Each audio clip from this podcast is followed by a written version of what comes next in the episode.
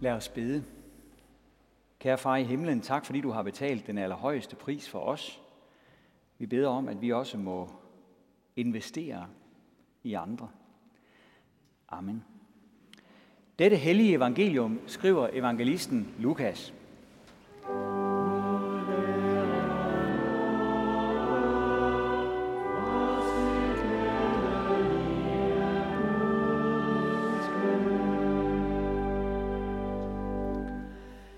Jesus sagde også til disciplene, der var en rig mand, som havde en godsforvalter. Om ham fik han under hånden at vide, at han øslede hans ejendom bort. Så tilkaldte han forvalteren og spurgte, hvad er det, jeg hører om dig? Aflæg regnskab for din forvaltning, for du kan ikke længere være forvalter. Men forvalteren spurgte sig selv, hvad skal jeg gøre, nu da min herre tager min stilling fra mig? Grave har jeg ikke kræfter til. Tikke skammer jeg mig ved. Nu ved jeg, hvad jeg vil gøre, for at folk skal tage imod mig i deres huse, når jeg bliver sat fra bestillingen. Han kaldte så sin herres skyldnere til sig en for en, og spurgte den første, hvor meget skylder du, min herre? 100 anker olie, svarede han. Forvalteren sagde, her er dit gældsbevis. Sæt dig straks ned og skriv 50. Derefter spurgte han en anden, og du, hvor meget skylder du? 100 tønder hvede, svarede han. Til ham sagde forvalteren, her er dit gældsbevis, skriv 80. Og herren roste den uærlige forvalter, fordi han havde handlet klogt. For denne verdens børn handler langt klogere over for deres egne, end lysets børn gør. Jeg siger jer, skaff jer venner ved hjælp af den uærlige mammer, for at de, når den slipper op, kan tage imod jer i de evige boliger. Amen.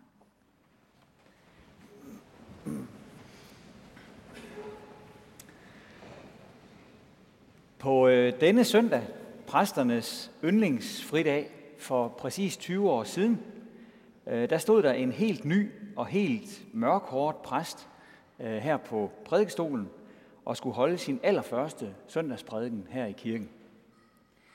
Det var ikke nogen let opgave, og det er det egentlig heller ikke i dag. Øh, desværre i teksten er ikke selve historien, vi hører, men overgangen fra historien til pointen. Selve handlingen er sådan set enkel nok. En rigmand har ansat en til at forvalte sine pengesager. Forvalteren har åbenbart haft stor handlefrihed. Den her frihed har han misbrugt. Og det får ham med formuen så et tip om, din forvalter øsler din ejendom bort. Dine penge, de forsvinder. Det var jo ikke meningen med det. Og derfor bliver forvalteren kaldt ind på gulvtæppet på kontoret og bliver konfronteret med det, der er sket. Han bliver afskediget og får besked om at rydde sit skrivebord. Før han tager hjem, skal han også lige lægge, aflægge regnskab for, hvad det er, han har lavet. Sådan. Det hele er gået stærkt. Forvalteren står på et øjeblik, eller om et øjeblik, uden arbejde. Han kan regne med, at der kommer et efterspil, måske en retssag med erstatningskrav. Hans CV er blevet ødelagt. Han får jo ikke nogen anbefaling med sig herfra. Og nu bliver han altså også bedt om at grave sin egen grav, ved selv at dokumentere, hvordan han har klattet med pengene. Det kan næsten ikke se mere sort ud for ham, end det gør. Her er så, at han viser sig at være så kreativ, at man næsten ikke kan lade være med at grine af det. Selv med det ene ben ude af døren, fortsætter han sin kreative bogføring. Hans motiv er ren egoisme – han er sådan set iskold, og han når at sætte endnu flere af sin arbejdsgivers penge til i sidste øjeblik. I hud og hast mødes han med nogle af dem, der skylder hans chef mange penge. Og så udnytter han de sidste minutter på kontoret til at eftergive store beløb. Med det yderste af neglene hager han sig fast til sin sidste rest af officiel autoritet i firmaet, og når lige akkurat at logge ind og få ændret dokumenterne, før han går sin vej. Det er både afstumpet og genialt på samme tid. Da han går ud af hoveddøren for sidste gang, så er der nogle mennesker derude, som nu står i gæld til ham i stedet for. Og det er så på dette her tidspunkt, at lysten til at holde sig en fridag kan indfinde sig hos prædikanten. Øh, for så går vi over til pointen. Herren roste den uærlige forvalter, fordi han havde handlet klogt. Hvordan skal jeg udlægge det, uden at det lyder som om, at Jesus roser kreativ bogføring? Ja, Jesus han giver jo faktisk selv et hint. For denne verdens børn handler langt klogere over for deres egne, end lysets børn gør. Jeg siger jer, skaf jer venner ved hjælp af den uærlige mammon, for at de, når den slipper op, kan tage imod jer i de evige boliger. Okay, det er altså den der snedighed, det handler om. Det er evnen til at tænke hurtigt, gå efter et mål, handle klogt.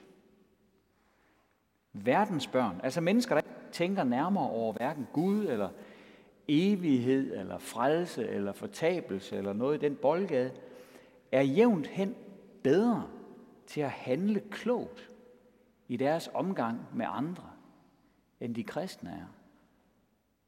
Sådan siger Jesus. Jeg er ikke selv varm på at indrømme det. Og igen melder tanken om en frisøndag sig. Men det må jo være rigtigt, når Jesus han siger det. Vi er for dårlige til at tænke kreativt om vores omgang med andre mennesker. Der var et interview i avisen med en erhvervsmand, som har været meget dygtig til at tjene penge. Han hedder Søren Toft Jensen. Han begyndte i et lille mekanikerværksted og endte med at sælge sin virksomhed for en milliard. Sådan. Men han bruger penge på alle mulige andre i stor stil. Hvert år deler han mange millioner ud til kirkelige projekter. Og han siger, penge har ingen gyldighed i de evige boliger, altså i livet efter døden. Vi lever i en tid, hvor vi er meget optaget af at investere penge, der kan generere flere penge. Teksten er en påmindelse om, at vi skal investere i Guds rige. Vi skal investere vores tid og penge i vores relationer og i, at evangeliet åbnes for mennesker. Når vi når til afslutningen af livet, tror jeg ikke, at der er nogen, der vil føle sig lykkelig over kun at have penge. Derimod bliver vi lykkelige over at møde nogen på den anden side, som på grund af ens uærlige mammon tog imod det evangelium, som Jesus stadig rækker os i Bibelen. Ret meget klarere kan det vist ikke siges. Den kreative bandit i historien, Jesus fortalte, kunne godt finde ud af det. Invester i relationerne til andre mennesker. Og det er det samme, vi skal gøre. Og vel at mærke ikke for vores egen skyld, men for de andres skyld. Det er relationerne, det handler om. Det er dem, der skal arbejdes med og investeres i, hvis vi skal have flere med i himlen. Gud kan selvfølgelig gøre et lodret under, hvis han vil. Men de allerfleste, allerfleste kristne har oplevet, at det betød noget for dem selv, at andre var der for dem. I den forbindelse er der jo mange muligheder med penge.